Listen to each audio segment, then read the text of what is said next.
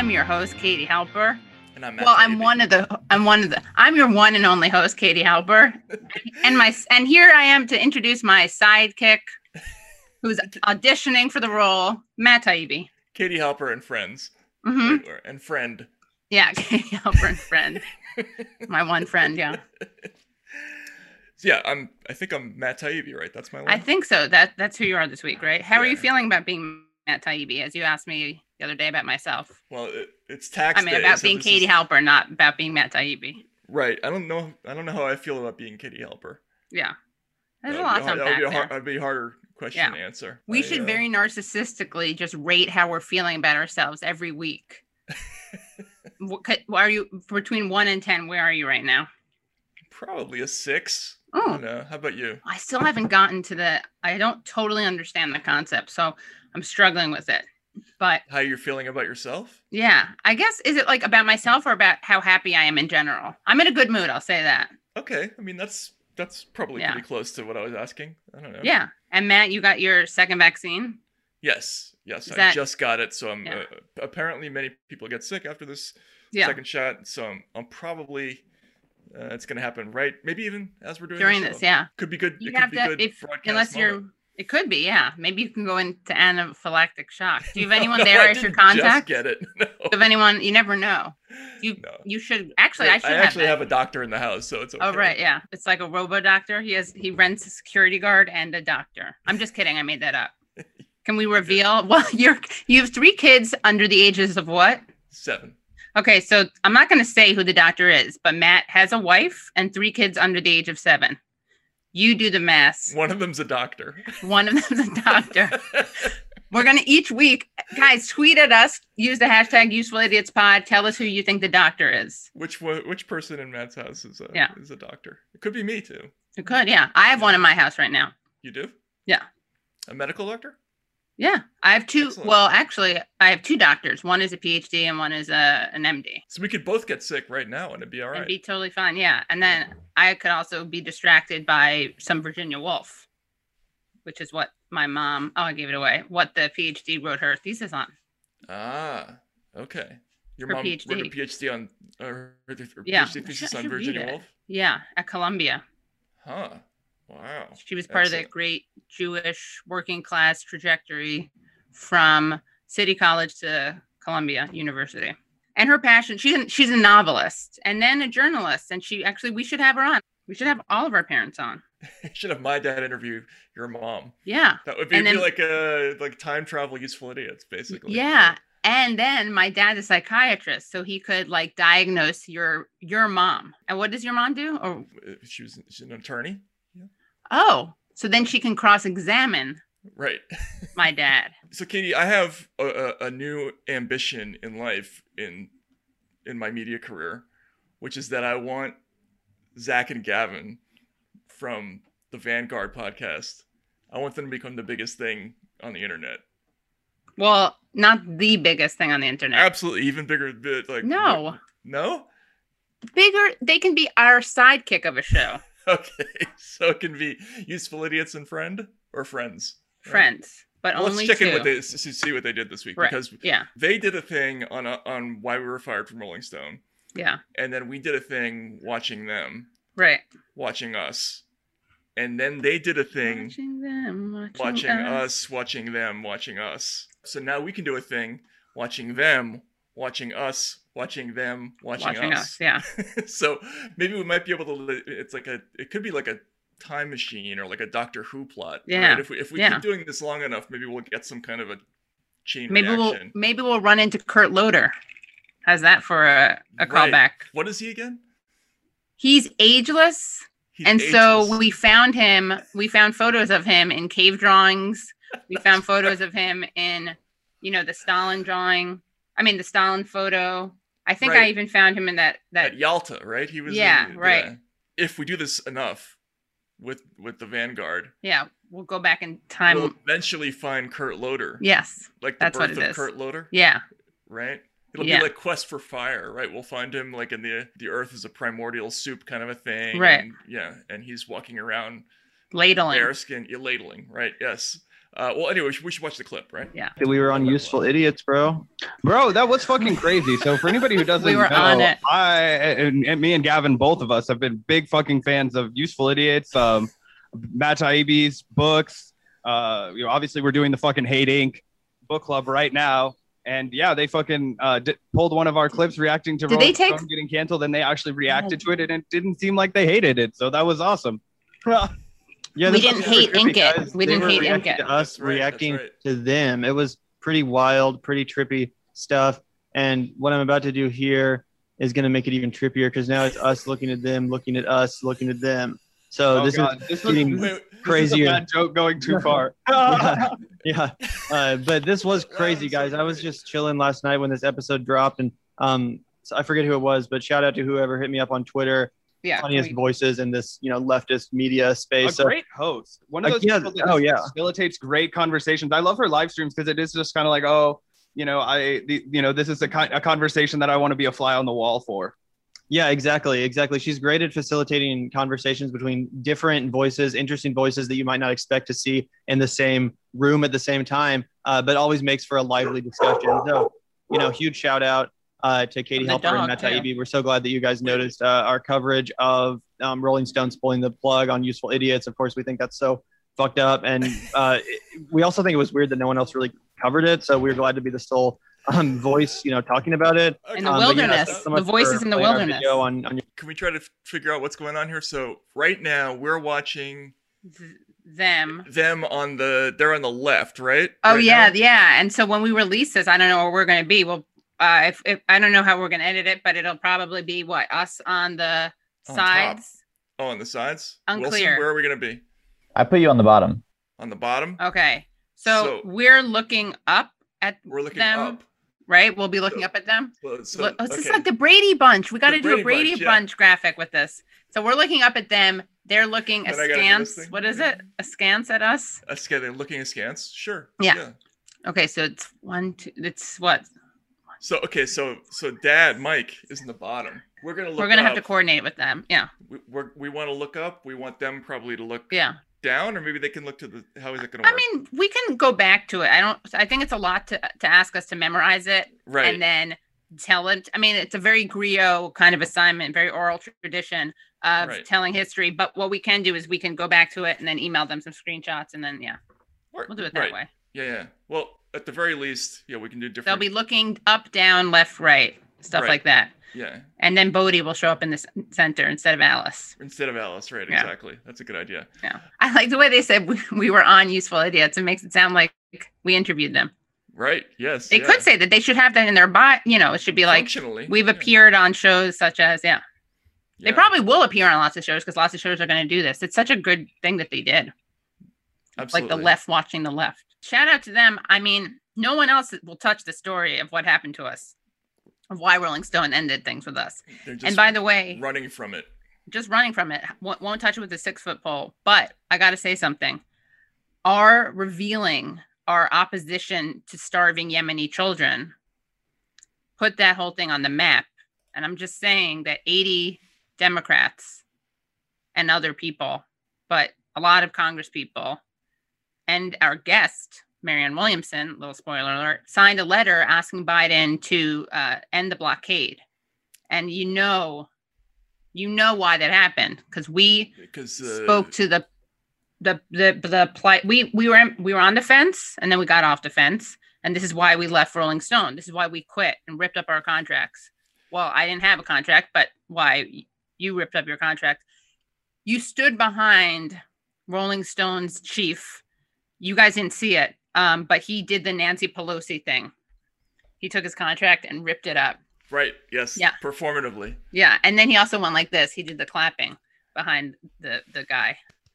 Yeah, and the, when I say the guy, I mean Mohammed bin Salman because Rolling Stone we now know is run by. Saudis, and we and we like that, right? No, well, we did at first because we, did like first 'cause we- you. Honestly, I'm gonna be real. I never liked the short kids thing. I kind of I wanted to speak to your. I wanted to see you. I wanted you to be seen. I wanted to hear your truth, and I wanted to hold the space for you. Basically, when you pointed out that you know the good thing about start about the war against Yemen is that short kids, when they're short, they don't bite you in dangerous places. I was the person who made that observation. Oh yeah, definitely. Yeah. I think maybe I mentioned they were short and you were the one who saw the silver lining of it, which is just what you do in life in general. You're like so positive, power of positive thinking. That's Matt Taibbi. And now, you, now you just want to cen- center my concerns. Yeah. right? So I was centering your concerns. Yeah. But so we were on the fence about it because I was being an ally to Matt and his appreciation of sh- short children. But I like chubby children. And we could no longer stand by something that was getting in the way of chubby kids. And obviously, just a little aside, I, obviously, we do think this is horrible, which is why we talk about it in general on the show. But we're going to go back to playing the sociopaths who just care about um, cute, the cuteness factor but I just think that me are are raising this issue and are are being really vulnerable and saying that it was our saying no, we will not support the war against Yemen. I think really um in, in emboldened people to write this letter to Biden. You, you know what it's like? It's like when the when the Democrats realized finally that they that they there was no need to try to reach across the aisle, that it just wasn't going to work. They're not going to get those votes. So now that's why they're they're they're transformative. Uh, the Biden administration is Right. transformative because they've they've given it they've they've given up, you know, trying to compromise and they're just being themselves. And that's Right. the same thing that we're doing. We, we've stopped Oh, right. We stopped trying to to make the Saudis and the Yemenis and Rolling Right. Stone happy. We are just following our our moral moral compass Right. and it points away from uh, cholera and famine. We had to do some rejigging of it, but that's where we wound up. You know, I remind ourselves of, you know, who we remind, you know, who we remind ourselves of, or we remind me of. I'll allow myself to introduce myself. Yes, please. Um, righteous Gentiles. Do you know who righteous Gentiles were? No. They were the the Gentiles who hid Jews during the Holocaust. Uh huh. And I feel like there's something there. There's some parallel between those people. And by the way, thank you. Uh, between those people and what we're doing with the Yemenis, with the Yemeni children. This is We're great. the righteous Americans. Yeah. So anyway, as we revealed in the last thing, Rolling Stone would not refuse to uh, grant my demand that Assad, um, Bashar al-Assad, be the third host. That just led to a major war between us and Rolling Stone. And then basically what we're doing is we're offering Rolling Stone another chance to to have us back. I think they're they're getting called out on their Saudi connections.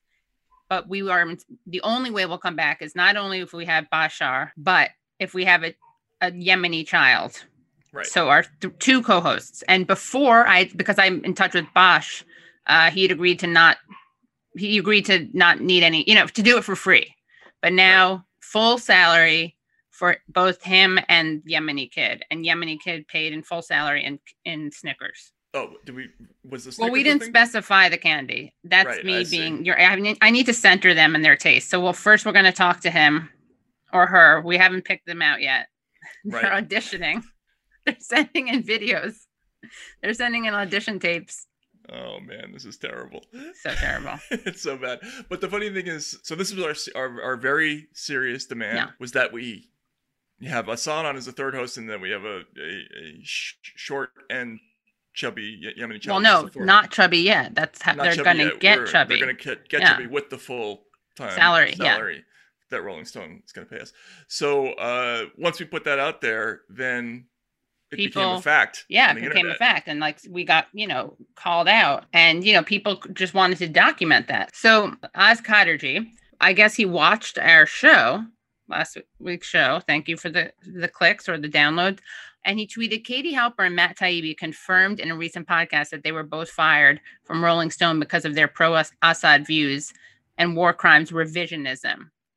And, and, and my response to that was me on why we left Rolling Stone. They wouldn't agree to our demand that Bashar al Assad be our third host, and we like chubby kids, so we could no longer engage in pro Saudi propaganda. As Halper and Taibbi have confirmed they were fired over Syria. In all seriousness, a little bit of fourth wall Yeah. uh, stuff here. This this guy actually led a, a letter writing sort of Oh, campaign. yes. Like when we first started the show, we had I think we had Max Blumenthal on. Yeah, of course. He and a whole bunch of other people were protesting so uh, dramatically to Rolling Stone that, that we had had this guest on that you know be, they were demanding our firing and all kinds of other things. And of course, they didn't do that. So it's They didn't fire us, right? It's, it's just that's just worth noting uh, as part of the Right. context of this Yeah. silliness. So I- it's it's I guess maybe they think they're that Rolling Stone it finally caught up. It just finally caught up. oh, they them. just got the email. oh, they just got the email. Yeah, That's what happened. they just maybe or just they maybe it. they had Oz blocked because he's so annoying, and then he just saw it. I'm not sure, but yeah, So it, it like it, it was like a sort of a game of telephone. It's, it, it got to them through some right, circuitous route right, after a year or so. yeah, Had to be and that that. and the hammer came down on us because of Oz. That was Right. it. So if you if you guys want to hire someone to to lobby for your cause, just hire this person a year earlier. I do want to say that I appreciate that Oz put my name first in Everybody his tweet. No, not really. But I'm a little annoyed because I found out from you he follows you. He he blocked you and he Mhm. doesn't block me, which I'm just calling it out. Pretty sexist. Hmm. Yeah, Like I'm not a threat, but you are. possibly. I don't know. I don't know We'll, what we'll- other. we'll have to ask him what what that's about. Yeah. Yeah, Oz, So come on the show. We, we demand that you that you block Katie, Block me, you coward. and and we would never respond to something like that in an immature fashion. Right. So we, we, clearly won't do something. Yeah, no gags or anything. Uh, no, no no gags with the Yeah. Syria people because they they are quite energetic on the internet. I have They to are give you- very energetic. So you tweeted at, about him, by the way. You wrote, Oz, your ear for satire is unfailing. If you're going to report this, do it accurately. Rolling Stone refused our request to hire Assad as a third host. And Oz writes back, Sure, Matt, it's always satire. You crack jokes while your guests cover up atrocities. Rolling Stone had enough. So you crack some jokes about that too. You're the punchline, though. Now that Matt has quote right tweeted me, now that Matt has quote tweeted me, the mentions are swamped. The mentions are swamped. What is he talking about?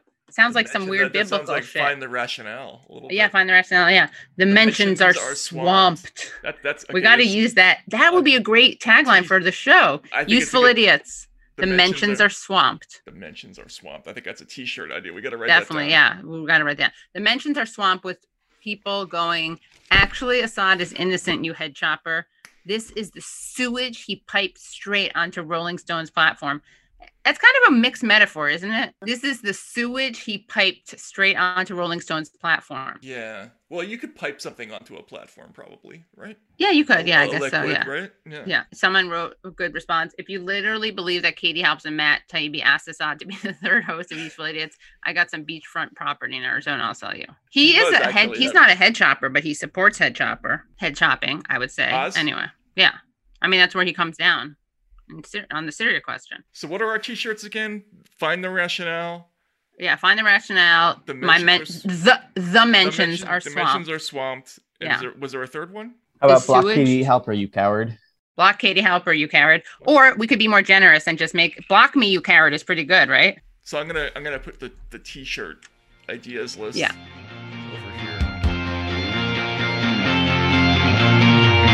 So for today's show, we have an amazing guest, uh, return guest, very inspiring, Marianne Williamson. She, of course, was a presidential candidate. She is a best-selling author. She has her own podcast, and she's also hosting the Progressive Candidates Summit. She also is now a columnist at Newsweek, which is very excited. She's a much-needed voice, and you can find out more about her at marianne.com.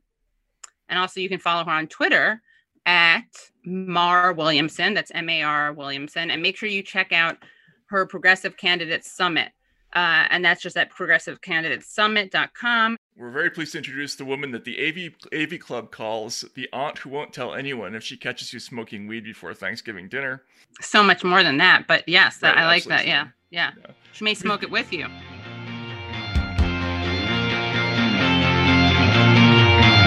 Well, very excited to have uh, Marianne back on the show. Marianne Williamson, thank you for joining us. Thank you. It's always fun to be with you.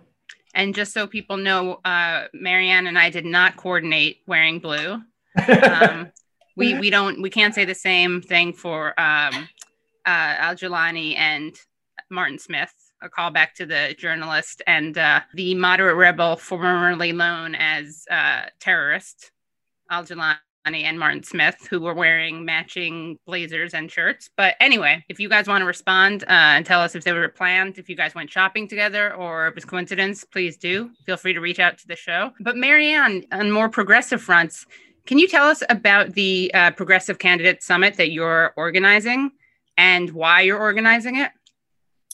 You know, sometimes we wonder uh, why can't we get more progressive policies passed in Congress? Why can't there be more policies that actually support working people in the United States?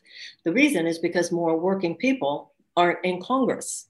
And the reason they aren't is because they aren't people who can self fund. They aren't people who are connected in terms of corporate donations, in terms of other relationships, both professional and personal, which will help them win the primaries, much less win their races. And the establishment, even within the Democratic Party, the suppression and peripheralization of progressives is as active a, um, a trend on the level of congressional seats as it is on obviously on the on the presidential. So I have a lot of personal as well as political admiration and um, and, and feeling for some of these people the only way that we are going to be able to override the, the huge, gargantuan regressive forces in this country is through a, a massive uprising of citizen activism. And it has to be at the polls. Now, those regressive forces know that the only place they have to worry about is the polls. That's why they are putting out all these voter suppression laws. So I want to do whatever I can. Uh, when I start my own campaign, I promised I would continue doing what I could to support these policies. And that means supporting candidates who stand for these, particularly progressive policies, and particularly, as I said, people who are working class people. They do not um, have the kind of connections that we normally associate these days with being able to really get in there and, and play the game. So there are all these people around the country, uh, and I have 16 on the list for the uh, candidate summit. Um, and I want to do what I can to introduce them to people because so many times people talk about politicians like they're a different species because they don't know them enough. They don't know them as people, not only the people who are serving, some of whom are really cool people, but also the people who would if they had the kind of support. So, any little thing I can do. The Candidate Summit is a way that we have 13 congressional candidates right now. Two of them are senatorial candidates. One's a gubernatorial candidate, and uh, they're very vetted, you know, for real progressive, not only policies but real intention to not only talk about it but do something about it once they get there. And uh, I will add more if. Uh, you know, if and when more present themselves, and I feel I could help make a difference for them. It could be like the opposite of a an eliminationist reality TV show where you get rid of people. You could add each week. Yeah, give, if, give a rose to the new person. Yeah, exactly. Yeah. yeah. Well, if they, you know, somebody tweets, look into this person. And yeah. I was talking to Matt earlier about how Howie Klein, uh, who, who writes the Down with Tyranny blog, is a bit of a mentor of mine, as are you, whether you know it or not, Matt. But Howie is someone I was telling Matt that if you say to Howie, you've mentioned out of 435 congressmen and, you know, 100 senators, I, I say, what about this one? He tells me this is what they say they stand for. This is how they actually vote, and this is who donates to them. Right.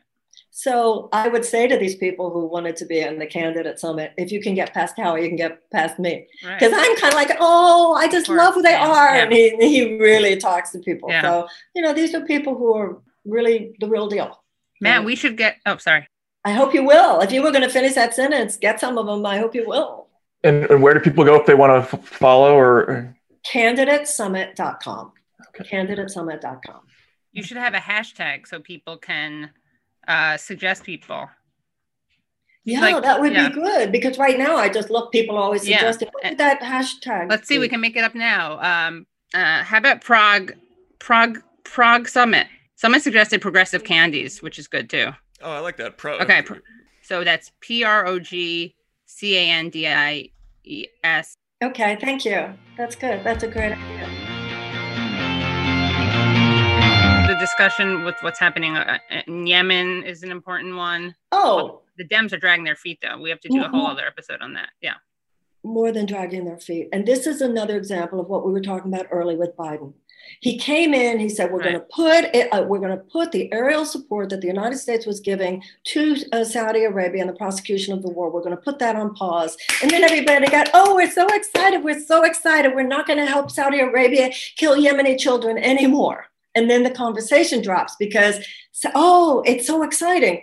Meanwhile, the blockade, the, uh, the blockade against Yemen, 400,000 children could die.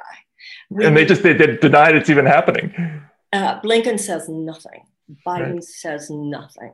Mm-hmm. And to pretend that this is not an offensive part of an offensive, that that's right. how they get out of it. It's not offensive, but it right. is. And they're also saying we don't want to talk about it because it could be used as part of our nego- their negotiation. You shouldn't use starving children uh, as a, as a as a pawn in a negotiating as a negotiating factor. You know, everybody talks about I remember during the during uh, the campaign, well, you have to be an expert in this or an expert in that. Foreign policy is such an example. We have foreign policy experts. We just don't have foreign policy principles. Mm. That's what um, I think the Quincy Institute is trying to do: be a left foreign policy think tank. I mean, they are that, but they're trying to, you know, develop it. And the Friends Committee, uh, uh, Hassan El-Tayyab, who's who's the uh, Middle East uh, person there, they're they're great people. We don't lack uh, on any level in the United States a dearth of geniuses. I mean, we don't have a dearth of geniuses. We don't have a dearth of good ideas. We don't have a dearth of people who know how to interrupt the pattern.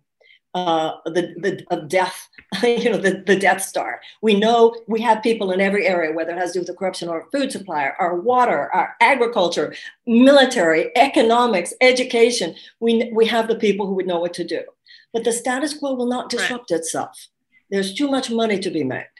And the institutional uh, forces of resistance to allowing the people who have great things to say and great gifts to give is is stunning. And the only, as I see it, the only answer is if enough American people wake up. And I do think it's happening. It's just, will it happen fast enough? It's funny, you know, how are they fr- phrasing? What are they calling the kids in cages now? They have another word for it. Migrant facilities, I think, is the yeah, or, yeah. But it's like you know, in some ways, the Dems are good at that Frank Luntzian stuff. It's just they're not good at it for the for right. doing good. They're well, good at it for covering their asses. Yeah, we're not supposed to call it a crisis. We're supposed to call it a challenge. I do think they have. I think they have far better intentions. They're yeah, they're not um, trying to separate children from parents as literally as a specific intentional policy of deterrence. Right, but they are. They do use. I mean, I think we can point out both, right? Which is that they are worse. The Republicans are worse.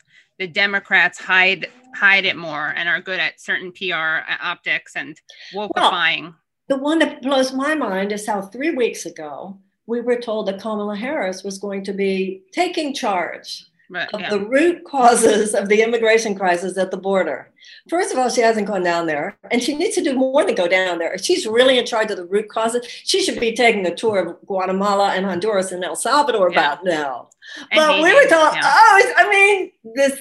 Right. Yeah. There's no right. The the root sources are things that they'll never talk about because that well, they're clearly cognizant of it because they they traded vaccines for in, increased enforcement in of Mexico. Mexico. Right. Well, yeah, Mexico yeah. and Canada, but not the, some of the countries that need it most. I remember on in the first debate, I said something like, "Well, I haven't heard you guys say anything about American foreign policy in Latin America." And I remember seeing Bernie Sanders and Elizabeth Warren look at each other like, she just say that? yeah. Well, Bernie had a little, Warren not at all. But just the fact that I said it. Right, right, right. Yeah. No, that was great. Yeah. I mean, remember how he got dragged for for going to Nicaragua? Yeah. So ridiculous. Anyway, do you? How's your relationship with Bernie? Are you guys? Well, I don't have any real relationship with him. I had a, a wonderful. Uh, I had been a big supporter back in 2016, very early, and there had been this this scene in Los Angeles that was really. Uh, I'll tell you something you might appreciate. Actually, it was very early in the 2016 situation. I had him speak. I used to do these conferences called Sister Giant conferences. I had never met Bernie before, but I was a huge fan, and so I asked Bernie if he would speak at the conference. And his people obviously were just starting to put out their tentacles, right? So he said yes. And it was in Los Angeles. So we're in this hotel ballroom, a lot of people, there were about 1,500 people. Bernie gave this very Bernie talk. And then I had come up on the stage during, the, they were doing the Q&A.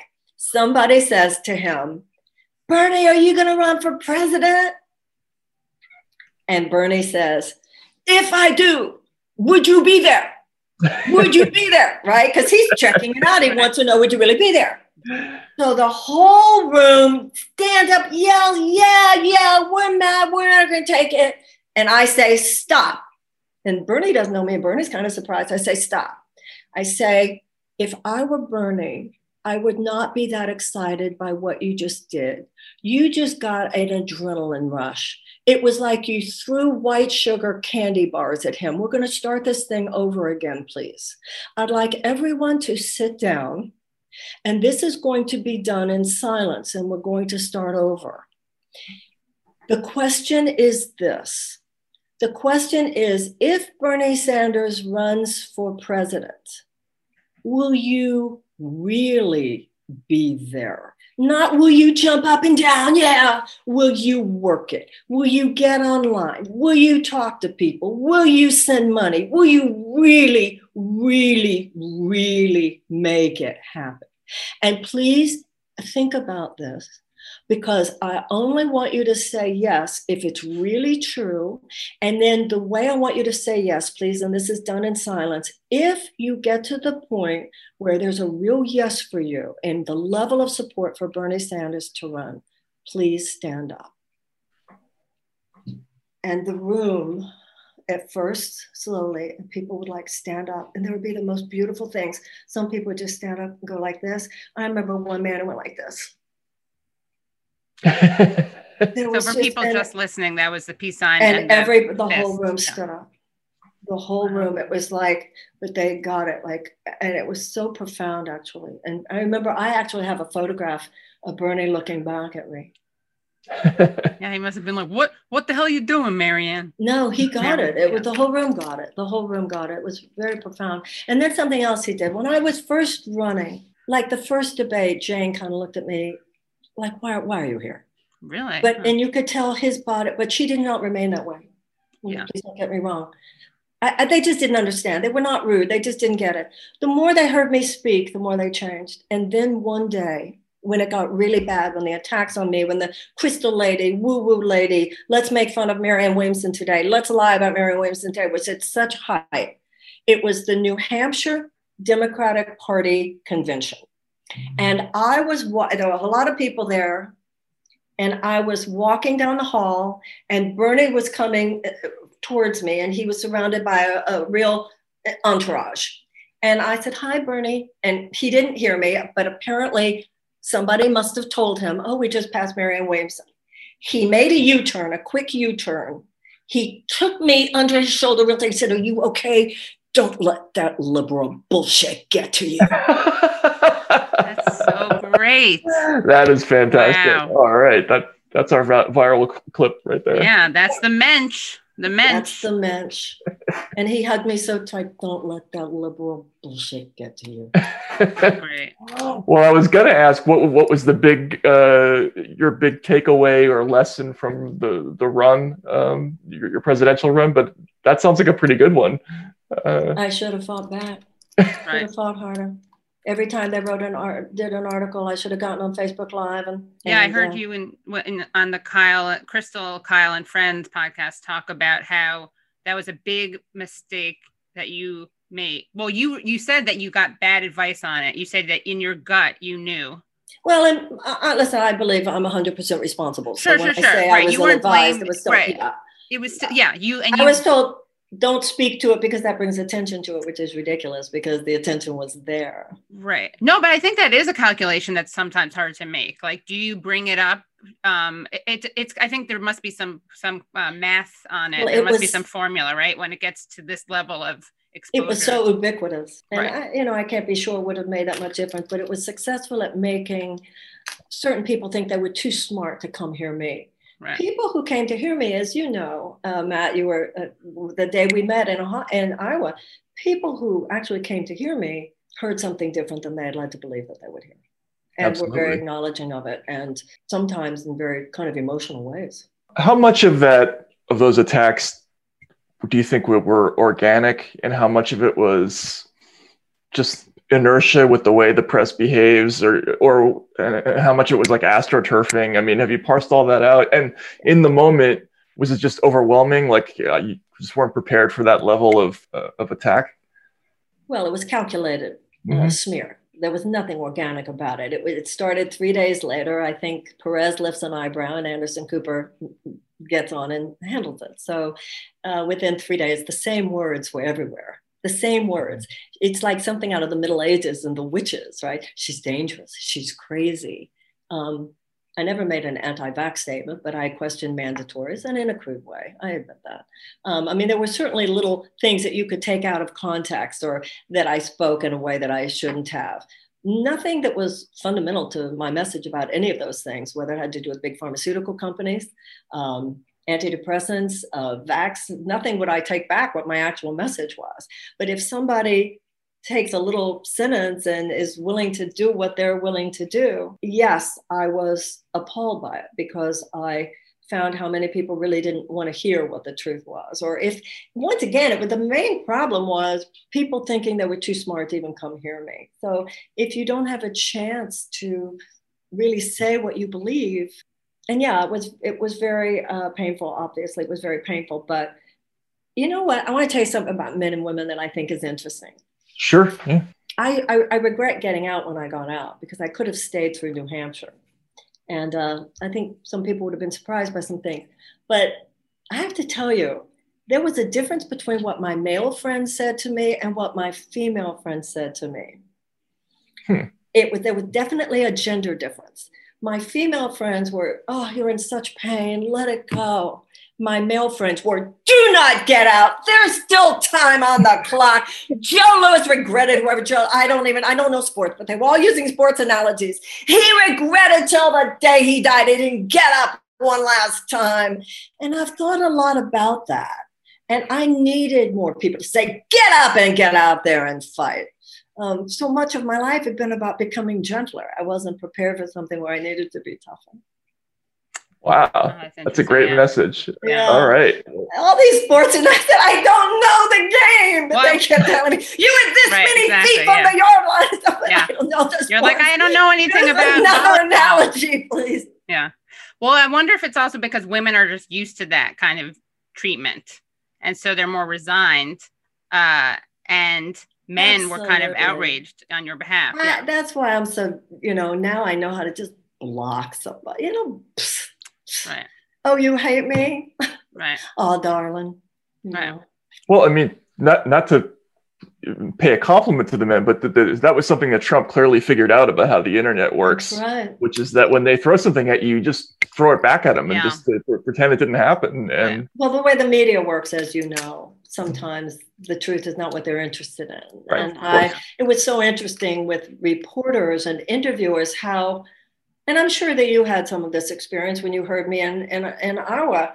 You didn't know what to think, but you're an ethical journalist, so you reported on what you actually saw. And you, when you're on television and you're interviewed by people, it's so interesting because you can see it in their eyes when they see you're not who they might have thought you were. It was interesting. Some people were like pleased. Well, how nice.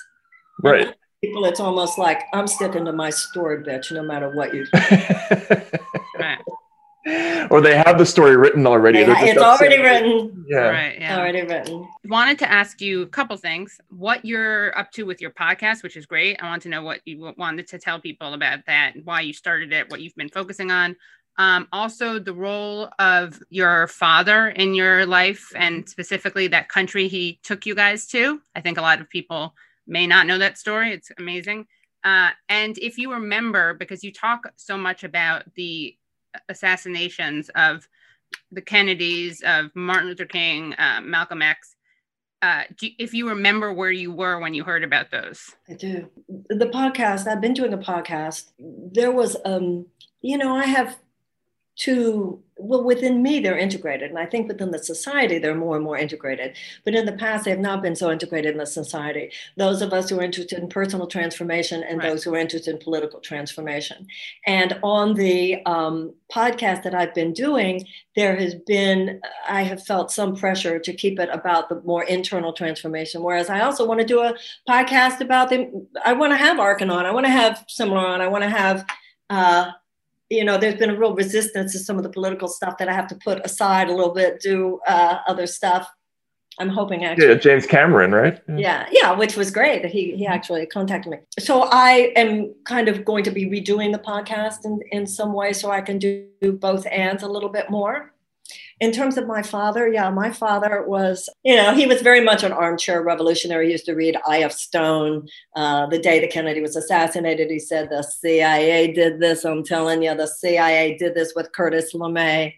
And uh, in 1965, I came home from seventh grade one day, and my father, by the way, was a very well known and very powerful immigration lawyer, and my brother's an immigration lawyer. So I grew up in that world. So I came home from the seventh grade, and my social studies teacher had said, if we didn't fight on the shores of Hawaii, no, if we didn't fight in Vietnam, we'd be fighting on the shores of Hawaii The which was called the domino theory, Right. right. So my father jumped up and he said, Sweetheart, that was my mother, get the visas. We're going to Vietnam. Those goddamn bastards aren't going to eat my children's brains and goddamn military stuff. you know? And so my mother, who was just this really traditional, lovely woman, oh, Sam, what will these, what will the kids become? You know, and uh, we went to Vietnam. We went to Saigon because he wanted us to see bullet holes and he wanted us to see damage and he wanted us to see what the goddamn US got, you know, had done. But, and I was in uh, Behind the Iron Curtain. Uh, was during the time behind the Iron Curtain in sense. But my father, I want to be very clear here. You know, my father fought in World War II. My father was, in my mind, the depth of patriotic American. We had a front, an American flag in the front yard it was because he was so offended by what those certain things represented. Uh, he was, he was, an, you know, he, to the day he died. If you ask my father who he voted for, he said FDR. He'd grown up in deep po- in real poverty, and uh, Franklin Roosevelt was his. So that's the kind that my father was. I remember uh, it was on April 4th, 1968. I was uh, sitting in the den uh, the TV at that time, breaking news meant something. I know you know that from your own childhood with your father. Today it means nothing, but there was a time when breaking news meant something really serious had happened. My mother was in the kitchen uh, making dinner, and breaking news was on that uh, Martin Luther King had been killed. And a few minutes later, and my mother was just standing there stricken, watching the seeing the television and and and very shortly my father he would come in through the we called it the utility room today usually mud room. And i ran up to him daddy daddy daddy they, somebody shot and killed martin luther king. I was born in 52 so 16 15 16 years old. And my father looked out into the into the distance and he said those bastards. And i remember when he said those bastards looking out into the distance i think my first question was do you know who killed him daddy of course, he didn't know who killed him, but he knew who killed him. He knew what. Wow. And I remember also when Bobby Kennedy was killed, and uh, I was in, Hu- we were living in Houston, which was two hours later. He was killed in Los Angeles. And I remember going to falling asleep as I couldn't stay up, hoping he would survive, of course, and waking up to the news that he had died. That famous press conference with Mankiewicz, right? Joe Mankiewicz. Right. Right. Well, Marianne, thank you so Yeah, much for coming amazing. on. Yeah, it's amazing. Yeah. Th- th- thank you. And uh, I just want to say, if I, I I'd like to, may I say one little thing? Of course, yeah. every time when you know someone who has died, every year it gets a little better. For myself, and I think many people of my generation, every year of the, the, the anniversary of the assassination of Bobby Kennedy and Martin Luther King, it gets worse. Hmm. Because everything we feared would happen when they died has happened. And those who killed them were very successful at stopping the things they were intending to stop. And that's what I hope. And I think that many people my age who do remember want to feel that before we die, we have can play whatever little part we might be able to play in resurrecting the dreams that were our dreams when we were young and the thought that we might die knowing that we didn't really do that is actually scarier to us than the, the idea that they might kill us if we do because the, when they killed the students at Kent State, that was the real message there. Those were those assassinations were, were were loud, unspoken messages to a generation that there would be no further protest. And those kids at Kent State that was really bringing it home. That was then and this is now. But the through line is very profound. I think you've already done certainly your, your part to help put things back together in Thank you. some ways. So Yeah. Well, I, I have great admiration for both of you, and I learned from both of you, and I love Yeah. both of you. So thank you. Thank you. Yeah, and we we we didn't even touch the spiritual realm, but I'm going to try to convince Matt to do um a course in miracles with me. You're- well, you know, you're I a do those daily uh, lessons every morning. Yeah. I'll be glad to send them to you. Yeah, we should do it, Matt. all right, you're on. Yeah. All right. I need an account- I need an accountability buddy. I'll, I'll send them if you want Yeah. them. Yeah. Definitely. Yeah. Excellent. Thank all right. Well, so th- thank you so much, Marianne. Thank Thanks you, for taking guys. so much time. Thank you. Much Thank luck at the summit. Bye. Bye bye.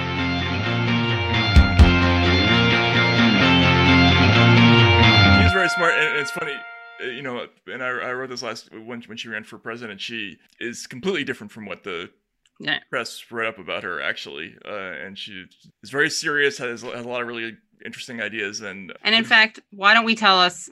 Let's tell people why we really broke it off with Rolling Stone.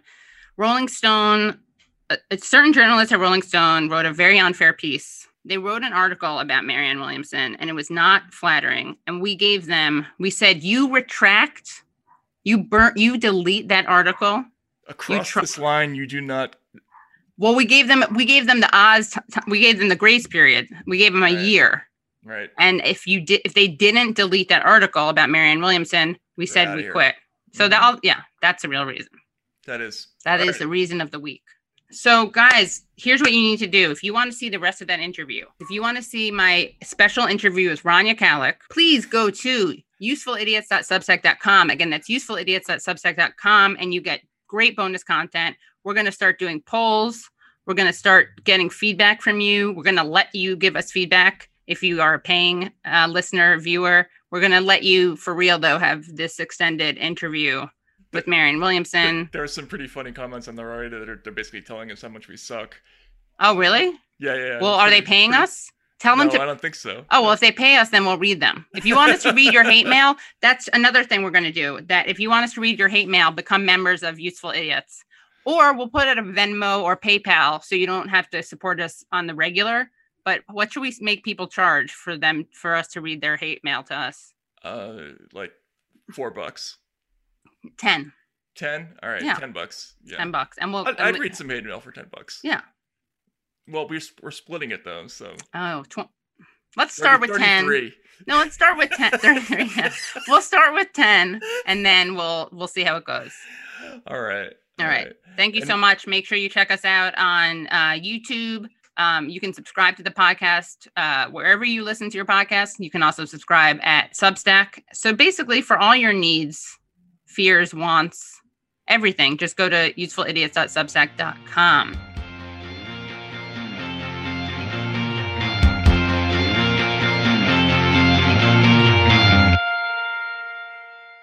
The Bigger Pockets portfolio of podcasts are worthy of your investment. We're having a real conversation as real real estate investors. New episodes available every day. It's important to buy where it makes money and not necessarily where you want to travel to. Bigger Pockets, On the Market, Rookie Real Estate, or Money Podcast. The purpose of flipping is to create more cash so then you can reinvest into other types of properties. The Bigger Pockets Podcast on YouTube or wherever you listen.